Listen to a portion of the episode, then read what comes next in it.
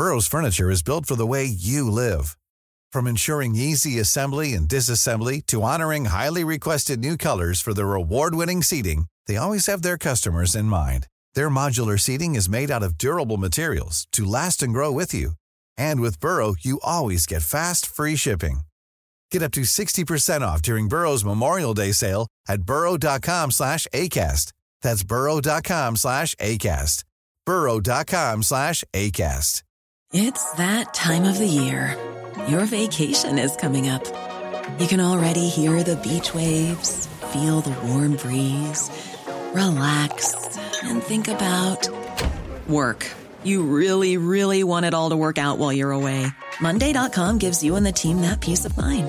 When all work is on one platform and everyone's in sync, things just flow. Wherever you are, tap the banner to go to Monday.com. Hi, I'm Daniel, founder of Pretty Litter. Did you know cats tend to hide symptoms of sickness and pain? I learned this the hard way after losing my cat, Gingy. So I created Pretty Litter, a health monitoring litter that helps detect early signs of illness by changing colors, saving you money and potentially your cat's life. Pretty Litter is veterinarian developed, and it's the easiest way to keep tabs on your fur baby's health right at home. Go to prettylitter.com and use code ACAST for 20% off your first order and a free cat toy. Terms and conditions apply. See site for details. Du lytter til en podcast fra TV2.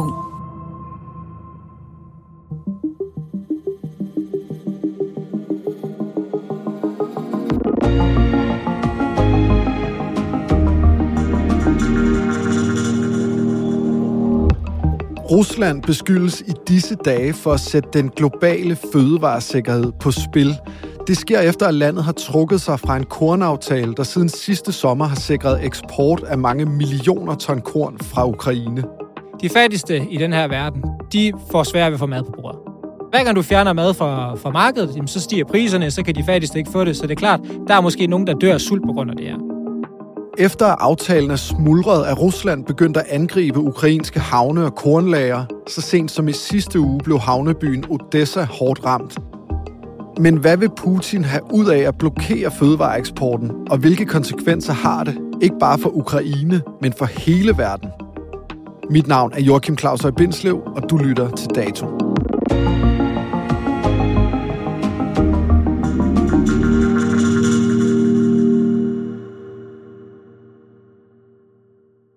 Mads Buur Bach, velkommen hjem. Du har lige været 12 dage i Odessa. Mange tak. Hvordan var det? Jamen, det var specielt. Jeg har været i Odessa rigtig mange gange i løbet af den her invasion. Nu til TV2-journalist Mads Buur Bach, der er med os direkte fra Odessa. Hvordan er situationen nu her i byen, her efter angrebet? Og det har egentlig været et sted, som har været meget roligt. På trods af, at det ligger meget tæt på fronten, så er det også en by, der er åbnet mere og mere op, fordi man føler sig mere og mere sikker. Men i de her dage, hvor jeg var der satte russerne jo ligesom et angreb ind uden lige, som de ikke havde gjort før. Så jeg vågnede mange gange om natten til lyden af buller og brag af luftforsvar, der prøvede at afværge russiske missiler. Mads Buur Bach er udlandsjournalist på TV2. Han er tilfældigvis i Odessa på det tidspunkt, hvor russerne begynder at bombe kornlager i området, og dermed rammer en af Ukraines største eksportvarer. Rusland vil altså ikke forlænge den kornaftale, som indtil nu, på trods af krigen, har sikret eksport af både russisk og ukrainsk korn gennem Sortehavet, der, som vi kan se på kortet her, grænser op til både Ukraine og Rusland. Hvorfor har det egentlig betydning for resten af verden, at Ukraine ikke længere kan eksportere det korn og det landbrugsprodukter, de gerne vil? Man har kaldt Ukraine Europas brødkurv, jeg tror også, nogen har kaldt det verdens brødkurv. Det er jo meget hvede og korn og så videre, og sådan noget, der bliver sendt rundt. Og meget af det ender i de fattigste lande. FN's fødevareprogram har i deres donationer, de sender til fattige lande som Yemen, Somalia og sådan nogle steder, der halvdelen af det kom fra Ukraine før. Faktisk under den her kornaftale, der kom 80% af deres donationer fra Ukraine. Så noget af det mad, som bliver skudt i stykker, og som nu ikke kan komme ud, hvis det ikke er blevet skudt i stykker, det går til de allerfattigste mennesker i den her verden, som måske altså har allermindst at gøre med den her krig. De forsøger bare at få mad på bordet. Så det er klart, det ødelægger jo ligesom det. Og en ting er, at det de får, en anden ting er, hvad det gør ved verdensmarkedet for korn og sådan nogle fødevarer. Det stiger, og så kommer der inflation, og fattige lande bliver hårdere ramt af sådan en inflation, fordi at hvis deres mad stiger 50%, i Somalia der steg fødevarepriserne 50%, da den her krig brød ud, så kan du lige pludselig ikke købe mad, hvis du er en af de mange fattige mennesker, der er i Somalia. Rusland trækker sig fra det, der kaldes kornaftalen i midten af juli. En aftale, der indtil nu har gjort det muligt for Ukraine at sejle fødevarer over Sortehavet. Russerne siger, det sagde de allerede den tirsdag efter det angreb, at det var jo gengæld for et angreb, som de siger, ukrainerne har lavet på den her Kertsbro, som jo har været centrum før for udvekslinger mellem de to lande.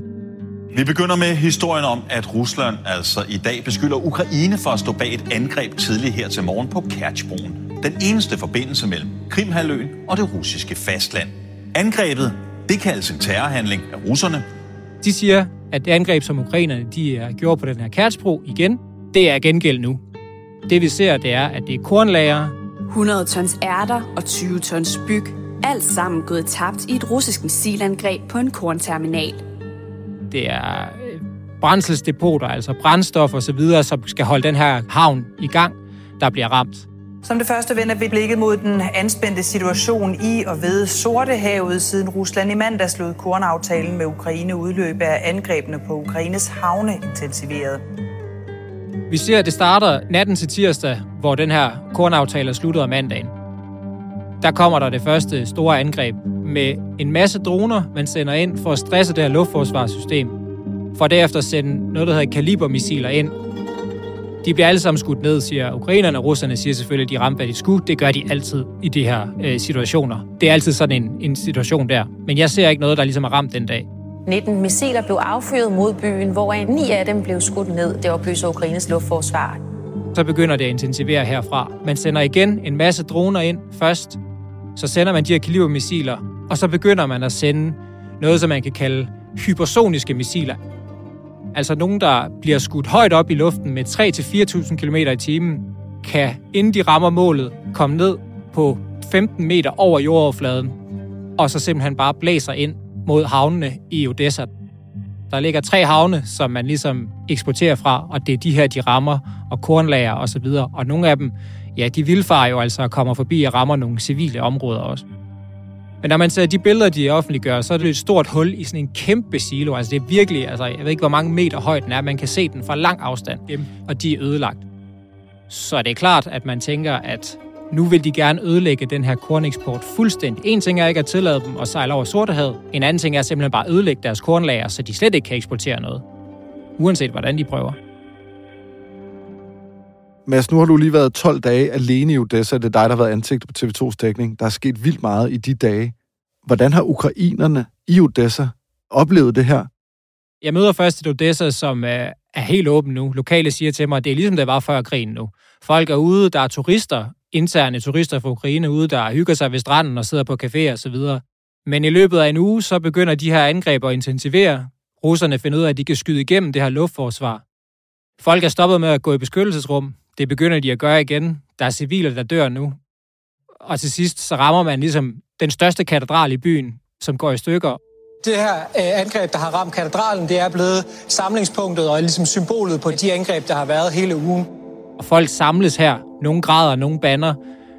Det er klart, folk bliver mere bange, og folk begynder at gå i beskyttelsesrum igen. Og det siger en del om situationen i sådan en by. Rusland og Ukraine er blandt verdens største eksportører af korn, og før krigen stod de to lande til sammen for ca. 30% af den globale hvedeeksport.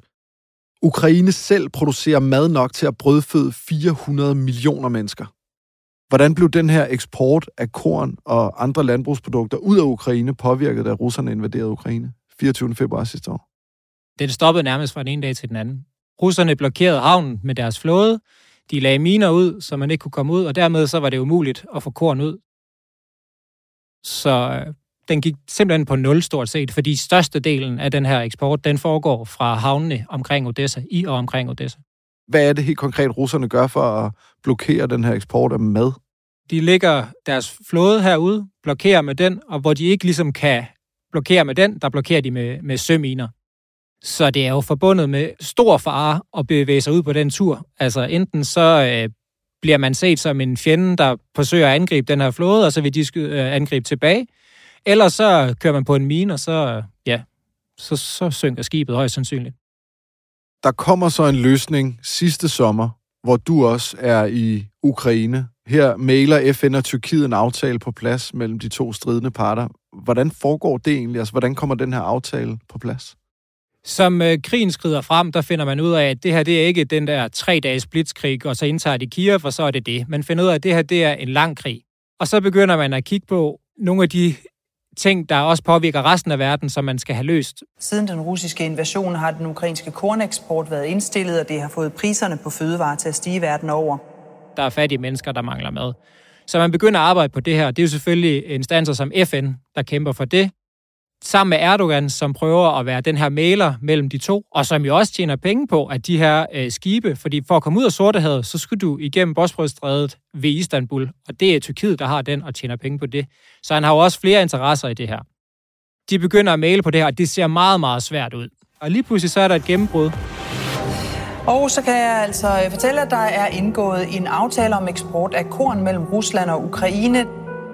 De kan underskrive den her aftale, og den bliver underskrevet på en måde, hvor man i Istanbul har sat et flot bord op med blomster på. Erdogan og Guterres, FN's generalsekretær, sidder i midten, og så kommer Shoigu, som er russernes forsvarsminister, ind og sætter sig på den ene side. Den tyrkiske forsvarsminister sætter sig på den anden side. Helt ceremonielt, så skriver de under på den her kontrakt. Shoigu går ud. Ind kommer Kubrakov, som er Ukraines infrastrukturminister, og gør det samme. Det vil altså sige, at de her to parter, som nu skal forsøge at få det her til at fungere, de møder slet ikke hinanden i den her proces. Ukrainerne understreger også, at vi har lavet en aftale med FN, vi har ikke lavet en aftale med russerne. Millioner af ton af korn ligger lige nu på lagre i Ukraine, men efter dagens aftale mellem Rusland og Ukraine, kan ukrainerne nu eksportere deres landbrugsprodukter via Sortehavet. Men den gør simpelthen, at der få dage senere, den her aftale bliver skrevet under den 22. juli, og den 1. august, der kan det første skib, læsset med ukrainske fødevarer, sejle igennem Sortehavet og ned til Istanbul og ud til resten af verden. Den her aftale, Mads, hvad går den så ud på? Den går ud på, at man nu kan sende ukrainske skibe fra havnen ud. Der er en kommandocentral i Istanbul, der sørger for, at man sikkert navigerer forbi de her søminer, som er herude, og selvfølgelig kan signalere til de her russiske flådeskib, at det her skib, det skal have sikker færd igennem Sortehavet. Når det så kommer ned til Istanbul, så er der oprettet et kontrolcenter, hvor både kontrollanter fra Tyrkiet, FN, Ukraine og Rusland tjekker det her skib og sikrer sig, at der ikke er noget, der ikke skal være på det her skib, og så kan det sejle ud. Og når skibene så kommer tilbage og skal ind i havnen og samle korn op, så bliver de igen tjekket, blandt andet fordi, at russerne ligesom har et krav om, at der ikke skal transporteres for eksempel våben den her vej ind. Og fra russernes side, så har FN lovet, at man vil prøve at hjælpe med, at de også kan eksportere korn og ikke mindst gødning. De skal i hvert fald have nogle måder at få lempet nogle sanktioner osv., så det er nemmere for dem at sælge deres varer på verdensmarkedet. I Odessa, hvad er reaktionen på, at nu træder den her kornaftale i kraft? Nu kan vi få det her korn ud af landet. Jeg har været dernede i noget tid og tager hjem lige inden, men det er selvfølgelig en stor forløsning og vækker byen til live, så da det her store fragtskib den 1. august giver de her 3 bot i hornet, og det gælder ud over hele byen, så det er jo 3 forløsende bot. Og det er jo klart, det er jo lyden for Odessa, som er så afhængig af den her havn. Det er ligesom det, de lever af. Det er hele kraftcentret i den her by. De får en følelse af, okay, nu fungerer byen igen, vi kan eksportere korn, så det er klart, at der er en masse, der er glade, og det er jo noget, der vækker byen til live. Havnene her i Odessa er livsnerven, der er masser af arbejdspladser, og det er meget vigtigt for Odessas økonomi og hele Ukraines økonomi, at man kan eksportere fødevarer over Sortehavet. Men det er lige indtil, at russerne begynder at angribe Odessa i flere dage streg i den her uge, hvor før har det været en by, der har været skånet for angreb. Det har været en by, der er åbnet op og nærmest er, som det har været før krigen. Men nu begynder folk at frygte for deres liv, fordi de her missiler og vragdele fra nedskudte missiler, de rammer altså også civile bygninger. Der har flere gange været tilløb til, at kornaftalen falder fra hinanden, men det er lykkedes at forlænge den af flere omgange. Men 17. juli trækker Rusland sig fra aftalen. Hvorfor er det egentlig, at Rusland trækker sig fra den her kornaftale? De mener ikke, de får det, som de har krav på i den her aftale. De er underlagt nogle sanktioner, som de siger gør det meget svært for dem at få eksporteret deres og solgt deres korn og gødning på verdensmarkedet. Og det er nogle restriktioner, der er for vestlige virksomheder for at handle med russerne. Og så er det det her SWIFT-banksystem, som er en måde at overføre penge fra en bank i et land til en bank i et andet land på en nem og hurtig måde. Det har man afkoblet russerne for, og det vil man på igen, især med deres landbrugsbank, så man nemt kan sælge og få betaling for sine fødevarer, ellers så bliver det meget, meget dyrt for dem at eksportere de her varer. Hvorfor er det så, det sker lige nu? Altså, at russerne siger, nu gider vi ikke mere.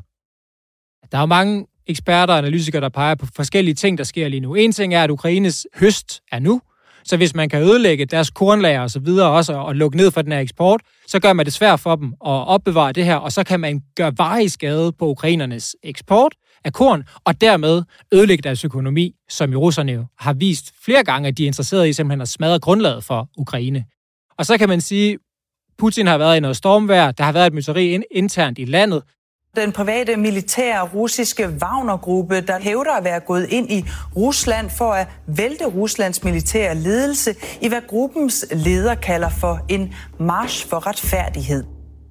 Så han har måske behov for at vise, spille med musklerne og vise, vi kan faktisk gøre mere skade, end I lige troede med det her, med at melde os ud af kornaftalen, bombe havnene og sørge for, at der kommer fødevarekrise i Vesten. Hvordan reagerer ukrainerne på, at Rusland trækker sig fra den her aftale? Det er jo en aftale, som man ikke har lavet med Rusland, men med FN, så man stoler ikke på Rusland. Og op til den her aftale, den skal fornyes, der hører man fra flere ukrainske sider, at de regner ikke med, at den bliver forlænget. Vi er nået til et sted, hvor man tænker, at det kommer ikke til at ske, så man har allerede arbejdet på plan B-løsninger. Hvordan reagerer resten af verden på, at Rusland de nu trækker sig fra den her kornaftale? EU er hurtigt ud at sige, at nu bruger Rusland fødevarer, som hvor Mette Frederiksen siger det samme. Så er der jo et land som Kina, som jo har forsøgt at være en form for allieret med Rusland, men samtidig være neutrale. De har altså taget 25% af det her korn fra Ukraine. Så hvis det lige pludselig forsvinder, så stiger prisen på fødevarer jo i Kina. Så de er ude på deres egen måde at sige, jeg tror, vi skal have styr på det her igen, Rusland. Og det er der jo mange, der oversætter som at sige, nu begynder I altså lige at presse os rigeligt. Hvis de så ikke kan få Rusland til at rette ind, så skader det jo Kinas diplomatiske kraft, og det er jo ikke særlig godt for en leder som Xi Jinping. Så han har ikke rigtig nogen venner, Putin, i forhold til den her beslutning? Der er i hvert fald størstedelen af verden bliver ramt af det her, og de synes, det er fedest, hvis han vil være med i aftalen. Men det er klart, han går jo allerede ud på en charmeoffensiv kort tid efter, og blandt andet prøver at hjælpe de afrikanske lande. Rusland lover nu 6 afrikanske lande, at de vil få leveret tonsvis af gratis korn inden for de kommende 3-4 måneder. I sidste uge holder Rusland topmøde med lederne af de afrikanske lande. Det var i hvert fald meldingen fra præsident Vladimir Putin på et topmøde, han i dag har holdt med en række afrikanske statsledere. Her er kornaftalen på bordet, og Putin lover, at Rusland kan erstatte Ukraines kornleveringer til kontinentet, og at 6 lande vil få korn gratis. Hvorfor har Putin en interesse i at få de her afrikanske lande over på sin side? Putin og Rusland skal have nogle allierede i den her verden. De skal have nogle at handle med, og de skal have nogle, der står på deres side, og de skal også have nogle, der kan stemme imod. Mange af de her lande, som han giver korn til, de har enten ikke stemt eller stemt imod at fordømme Ruslands invasion af Ukraine. Så det er klart, at han forsøger at få nogle alliancer dernede, og det kan han blandt andet gøre ved at sige, jeg skal nok give kornet gratis til jer, i stedet for, at I skal betale for det ukrainske korn. Nu er det russerne, der løber fra den her kornaftale. I det lys klinger det så ikke lidt hult, når Putin han lover at hjælpe de afrikanske lande med noget korn, når det ligesom er ham, der har potentielt smadret en stor del af verdensmarkedet for korn? Jo, det gør det selvfølgelig. Han har jo selv, siger ukrainerne, ødelagt 60.000 ton, eller det har russerne og russiske missiler gjort, og nu giver han 25.000 til 50.000 til et afrikansk land. Der kan man måske sige, det skylder han jo også. Lederen af den afrikanske union, en sammenslutning af de afrikanske lande, er også ude at sige, det her det er ikke nok. Vi skal have fred eller våbenhvile. Hvem bliver egentlig mest påvirket af, at der er mindre korn, der ligesom kan blive sendt ud i verden, som følge af den her kornaftale brudt sammen? De fattigste i den her verden, de får svært ved at få mad på bordet. Det er klart. Hver gang der mangler mad på verdensmarkeder, så er det de fattigste og de mest sultne, og dem er der utrolig mange af. Jeg læste, at 30% af verdens befolkning, de får ikke ernæring nok. De sulter ikke, men de får ikke den ernæring, de skal have. Så hver gang du fjerner mad fra markedet, jamen, så stiger priserne, så kan de fattigste ikke få det. Så det er klart, der er måske nogen, der dør af sult på grund af det her. Og så er det jo selvfølgelig rigtig hårdt for ukrainerne at miste den her indtjening. Hvis man vender den om, Mads, kan man så sige, at også i Vesten, vi gambler med fødevaresikkerheden for dem, der har det allerhårdest i verden, i udviklingslandene, når vi ikke vil imødekomme Ruslands krav om, at de for eksempel kan komme ombord i det her betalingssamarbejde, SWIFT. Det vil man jo nok sige, i Rusland i hvert fald, at det er Vesten, der gambler med det, og det siger de jo også. Det er jo de samme beskyldninger, der kommer begge veje, kan man sige. Hvad er der alternativer, når nu russerne har besluttet sig for at lukke for eksporten fra ukrainske havne? Man har eksporteret via tog og med lastbiler ud af landet. Og så har man jo brugt Donaufloden til at få det ud, så man på den måde kan ramme rumænsk farvand, og ikke det farlige ukrainske farvand, hvor flåden jo er. Og det er nu havnen, man bliver ved med at bygge op og så videre, så man kan godt få noget ud. Men det er klart, at man kan ikke eksportere lige så meget, som man kan på de her kæmpestore fragtskibe fra Odessa havn, som har været gearet til det her i meget lang tid. Så man kan ikke komme op på det samme niveau. Og derfor har Zelensky jo også siddet og sige, prøv her, Tyrkiet, Vesten, vi må jo gøre det uden Rusland. Og så må vi jo se, om de har tænkt sig at angribe os, hvis vi sejler ud, altså angribe de her civile skibe, som de jo lidt har troet med. Her til slut, den her kornaftale, er den død og begravet for evigt, eller er der håb for, at den ligesom kan komme til live igen? Hvis du spørger Erdogan, så tror jeg, at han siger, at den skal jeg nok klare. Han skal mødes med Putin her i august og siger, at vi skal nok finde ud af det. Men det ser svært ud. Ligesom at de har stået i den her krig med ultimative krav fra Ruslands side, så har de også skudt de her krav op som ultimative krav i forhold til aftalen. Og det er nogle krav, der er meget svære for Vesten at imødekomme. Man vil skulle sluge den og sige, at vi lemper de her sanktioner, fordi at de her sanktioner, de skal også være i noget tid, før de hjælper, og for at det bliver svært for den russiske befolkning. Så det ser ud til, at man skal finde en alternativ måde at få det her korn ned på. Tak for at komme i studiet til dig, Mads Buur Bach. Dagens afsnit er tilrettelagt af Emil Laursen og Rikke Romme, lyddesign af Pauli Galsgaard og Leo Peter Larsen, redaktør af Astrid Louise Jensen, og mit navn er Joachim Claushøj Bindslev. Hvis du kan lide, hvad du hører, så husk, at du altid kan finde flere afsnit af Dato, der hvor du lytter til din podcast.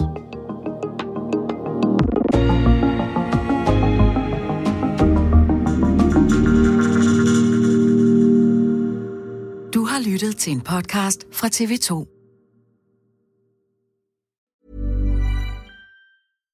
Hi, I'm Daniel, founder of Pretty Litter. Cats and cat owners deserve better than any old-fashioned litter. That's why I teamed up with scientists and veterinarians to create Pretty Litter. Its innovative crystal formula has superior odor control and weighs up to 80% less than clay litter. Pretty Litter even monitors health by changing colors to help detect early signs of potential illness. It's the world's smartest kitty litter.